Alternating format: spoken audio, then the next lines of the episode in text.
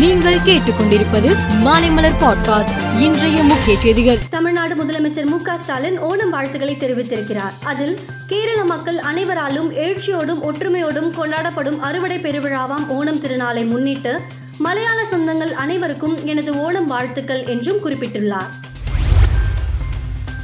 சென்னையில் metro rail வந்த பிறகு விமான நிலையம் முதல் திருவெற்றியூர் விம்கோ நகர் செல்லும் பயணம் மிக எளிதாகிவிட்டது. இதேபோல் கோயம்பேட்டிலிருந்து எழும்பூர் செல்வதற்கும் மெட்ரோ ரயில் சேவை எளிதாக உள்ளதால் மக்களுக்கு பெரும் பயனுள்ளதாக அமைந்துள்ளது. மெட்ரோ ரயில் பாதை செல்லும் பகுதிகளை சுற்றியுள்ள இடங்களின் சொத்து மதிப்பு திடீரென முப்பது சதவீதம் முதல் நாற்பது சதவீதம் வரை அதிகரித்துள்ளது. மற்ற பகுதிகளை காட்டிலும் மெட்ரோ ஸ்டேஷன் அமைவிடங்களில் இதைவிட அதிகமாக ஐம்பது சதவீதம் வரை சொத்து மதிப்பு அதிகரித்துள்ளது.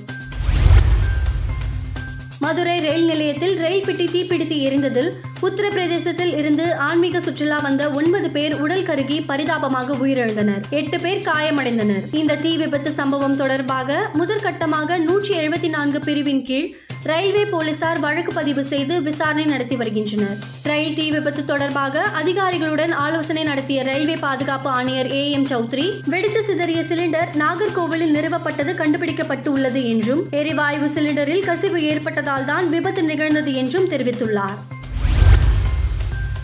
போக்குவரத்து கழகத்தில் வேலை வாங்கி தருவதாக ஏமாற்றி பணம் வாங்கிய குற்றச்சாட்டில் சட்டவிரோத பண பரிமாற்றம் நடைபெற்றிருப்பதாக கூறி அமலாக்கத்துறையினர் அமைச்சர் செந்தில் பாலாஜியை கடந்த ஜூன் பதினான்காம் தேதி கைது செய்தனர். இந்த வழக்கில் புழல் சிறையில் அடைக்கப்பட்டிருந்த செந்தில் பாலாஜி நீதிமன்ற காவல் இன்றுடன் நிறைவடைந்த நிலையில் அடுத்து சென்னை எம்பி எம்எல்ஏகளுக்கான சிறப்பு நீதிமன்றத்தில் செந்தில் பாலாஜி ஆஜர்படுத்தப்பட்டார். அமைச்சர் செந்தில் பாலாஜிக்கு செப்டம்பர் பதினைந்தாம் தேதி வரை நீதிமன்ற காவல் நீடித்து நீதிபதி உத்தரவிட்டார். அதிமுக பொதுக்குழு தீர்மானங்களுக்கு எதிராக ஓ பன்னீர்செல்வம் தாக்கல் செய்திருந்த வழக்கை ஐகோர்ட் தள்ளுபடி செய்து உத்தரவிட்டிருப்பதும் ஓ பன்னீர்செல்வம் நீக்கப்பட்டது செல்லும் என்று கூறியிருப்பதும் எடப்பாடி பழனிசாமிக்கு கிடைத்திருக்கும் முழுமையான வெற்றியாகவே பார்க்கப்படுகிறது. இதைத் தொடர்ந்து எடப்பாடி பழனிசாமி அதிமுகவை முழுமையாக சீரமைப்பதற்காக பல்வேறு அதிரடி திட்டங்களை எடுக்க திட்டமிட்டுள்ளார். சென்னை வெளிவட்ட சாலையில் திருநின்றவூர் புதுக்காலனி முதல் தாமரைப்பாக்கம் வரையிலான இரு வழி சாலையை நான்கு வழி சாலையாக விரிவாக்கம் செய்வதற்காக அப்பகுதியில் நன்கு வளர்ந்திருந்த முன்னூற்றி எழுபத்தி நான்கு நிழல் தரும் மரங்கள் தமிழ்நாடு நெடுஞ்சாலைத்துறையால் வெட்டி வீழ்த்தப்பட்டிருக்கின்றன. மக்களின் வாழ்க்கையுடன் பின்னி பிணைந்திருந்த மரங்கள் மக்களின் விருப்பத்திற்கு மாறாக வெட்டி வீழ்த்தப்பட்டிருப்பது கண்டிக்கத்தக்கது. இனி வரும் காலங்களில் மரங்களை வெட்டுவதை தவிர்த்து அவற்றை வேருடன் பிடுங்கி வேறு இடத்தில் நட்டு பாதுகாப்பதை மத்திய மாநில அரசுகளின் கொள்கையாக அறிவிக்க வேண்டும் என்று ராமதாஸ் தெரிவித்துள்ளார். ஆயிரத்தி தொள்ளாயிரத்தி எழுபத்தி நான்கில் பாக்ஸ்கான் நிறுவனத்தை தொடங்கிய டெரிகவ் இரண்டாயிரத்தி பத்தொன்பதில் தனது தலைமை பதவியை துறந்தார். அதன் பிறகு அவர் தீவிர அரசியலில் ஈடுபட்டு வந்த போதிலும் அவரால் அரசியலில் வெற்றி பெற முடியவில்லை. இவருக்கு தற்போது எழுபத்தி இரண்டு வயதாகும் நிலையில் அடுத்த ஆண்டு துவக்கத்தில் நடைபெறும் தாய்வான் அதிபர் தேர்தலில் போட்டியிடப் போவதாக அறிவித்திருக்கிறார்.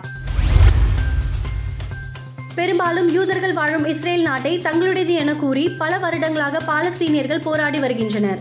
பாலஸ்தீனியர்களுக்கு சில அரேபிய நாடுகளும் இஸ்ரேலுக்கு அமெரிக்கா உட்பட சில மேற்கத்திய நாடுகளும் ஆதரவு தருவது தொடர்கிறது.